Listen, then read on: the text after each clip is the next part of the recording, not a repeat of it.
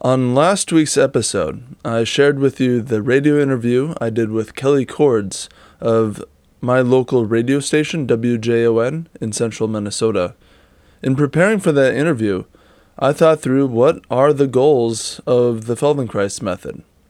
And spoiler alert, it's more than about moving better.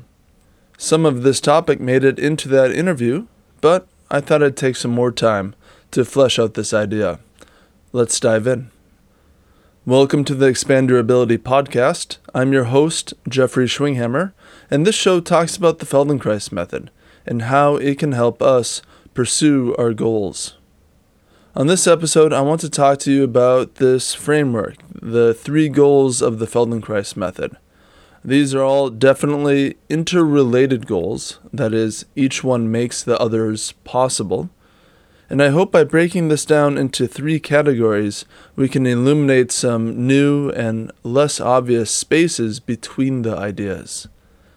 The three goals of the Feldenkrais method I will explore today are outer work, inner work, and life work.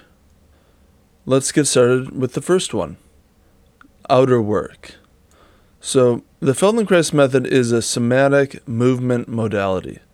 That means the method looks at how we use our movement as a primary starting point. We're interested in paying attention to the choices we make because our muscular habits are tied deeply with our thinking and emotional habits. Also, movement is essential to life. Every action we take has movement a part of it. The Feldenkrais lessons lead a person to discover for themselves new movement patterns, new possibilities, and these explorations lead to clearer balance and support from the ground. The movements, their movements, become more functional. More functional means two things there's less wear and tear on your body, and more bang for your buck. So the first is you are less damaging to yourself over time and the second is you get more output for less effort. Where my emphasis has been lately in my own personal learning is beyond functional movement, what are the ways in which we can express ourselves, to be spontaneous and flowing with your emotion? What hinders our expression is a muscular act. By that I mean, what limits us is a maintained muscular pattern that makes us feel small or limited? Do you have any of the following experiences? Do you hold your shoulders tight? Do you clench your jaw? Is your face stuck in some continually stern look? Uh, do you act standoffish and re- retreat from others when you actually want to be close to others? To be more freely expressive, in a way that is to our own taste is explored in this work too. To be nimble between emotional expressions and functional movements, that nimbleness is the outer work.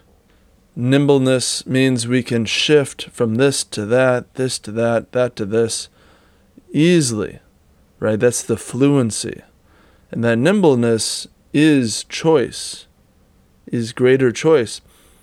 And but choices aren't just on the level of movement, on the level of outer work, so to speak. Let's go to the second goal. The second goal of the Feldenkrais method is inner work.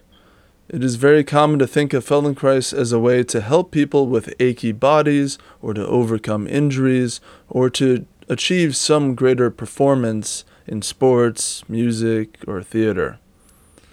But it's not uncommon to hear people say in response to that that it's not just about the movement.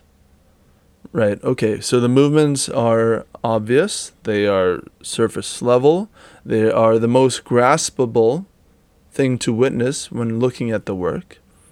We can all look and watch a person move and see how they move. And so the flip side of the outer work is the inner work. We have the opportunity to practice how we want to be? How do we desire to take care of ourselves? We've learned to take care of ourselves by witnessing our parents, our teachers, and other caregivers take care of ourselves. But their job is done. It is our responsibility now to take the work forward so we can practice skills such as non reactivity, compassion, and curiosity.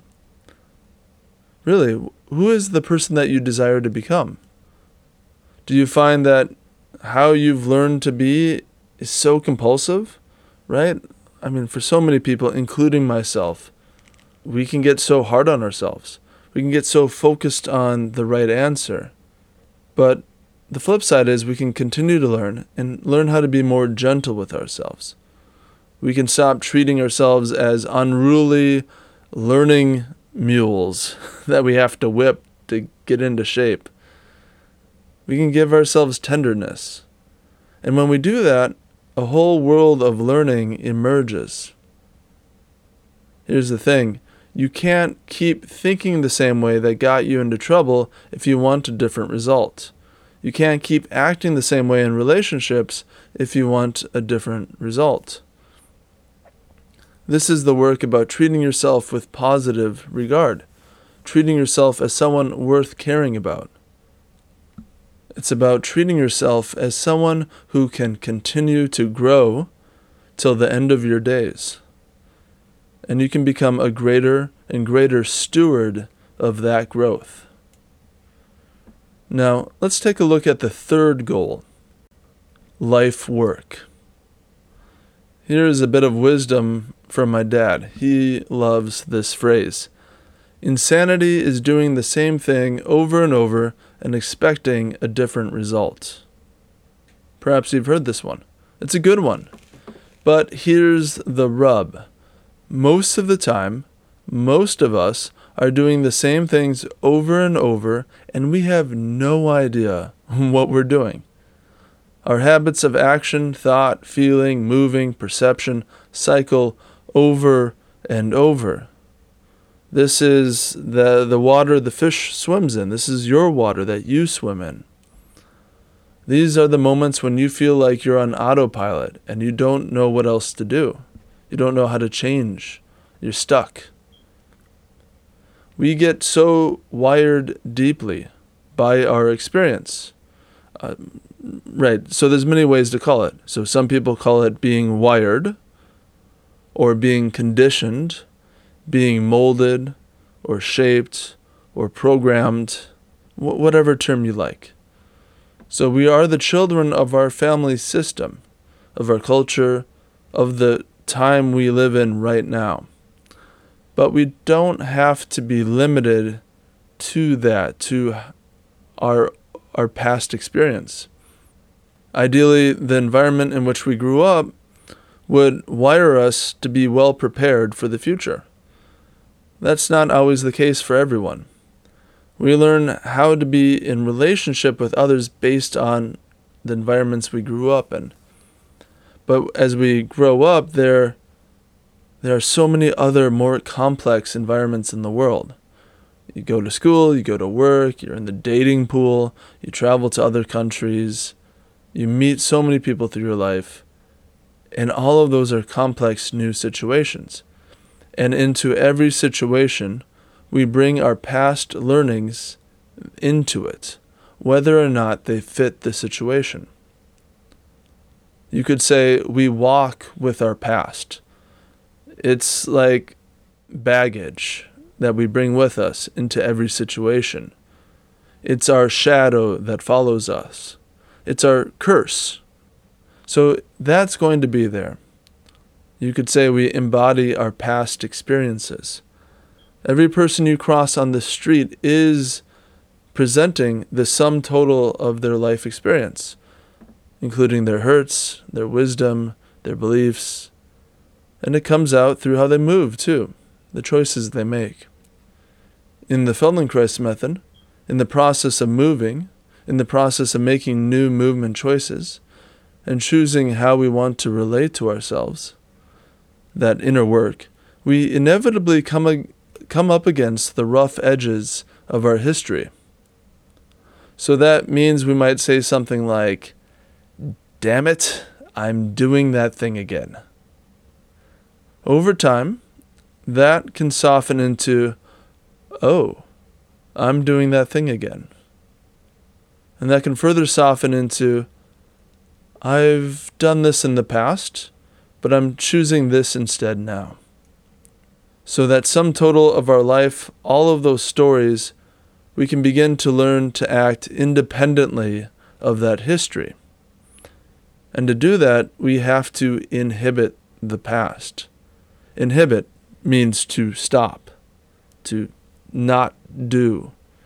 We need to practice catching the compulsive habits. This is awareness here.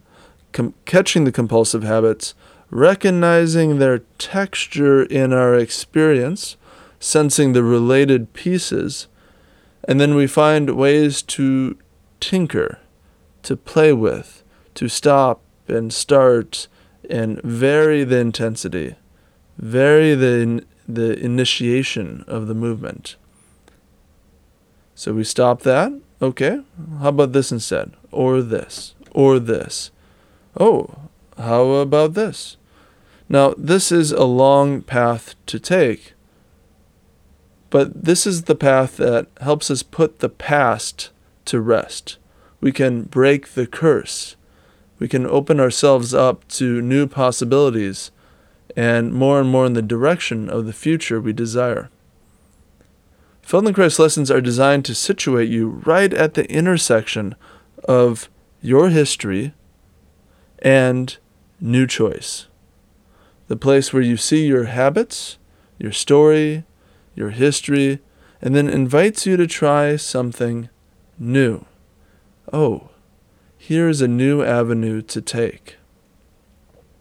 When we create new functional movement patterns, when we practice the way we want to be, and how we want to treat ourselves, this leads to less rigidity and greater resilience over time. We get to shape the life path we desire, the one where we are vitally engaged in life. All right. To recap, the goals I described today are outer work, inner work, and life work. The outer work is playing with movement possibilities to develop greater, more functional and expressive movements, and this is the basis for us to become aware. In that awareness, we can develop our inner work. How is it that we want to practice attention, intention, and our attitude? And third is life work. This is us taking the responsibility to rewire ourselves, to steward our growth, our learning. As we pursue the outer and inner work, we have the profound possibility of observing our deeply ingrained habits and inventing new options for ourselves.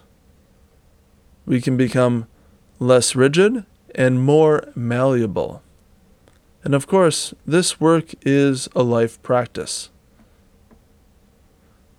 I invite you to share these ideas with a friend. What was interesting or surprising to you in this episode? What resonated for you? And what resonates with your friend? If you find the show valuable, it would be a huge help, a really big favor to me, if you would consider giving the show a five star review, or however you want to review it, of course. Each new review helps other people find the show. The question I would like to leave with you today is Which of the three goals I described interests you the most? Thank you for your attention.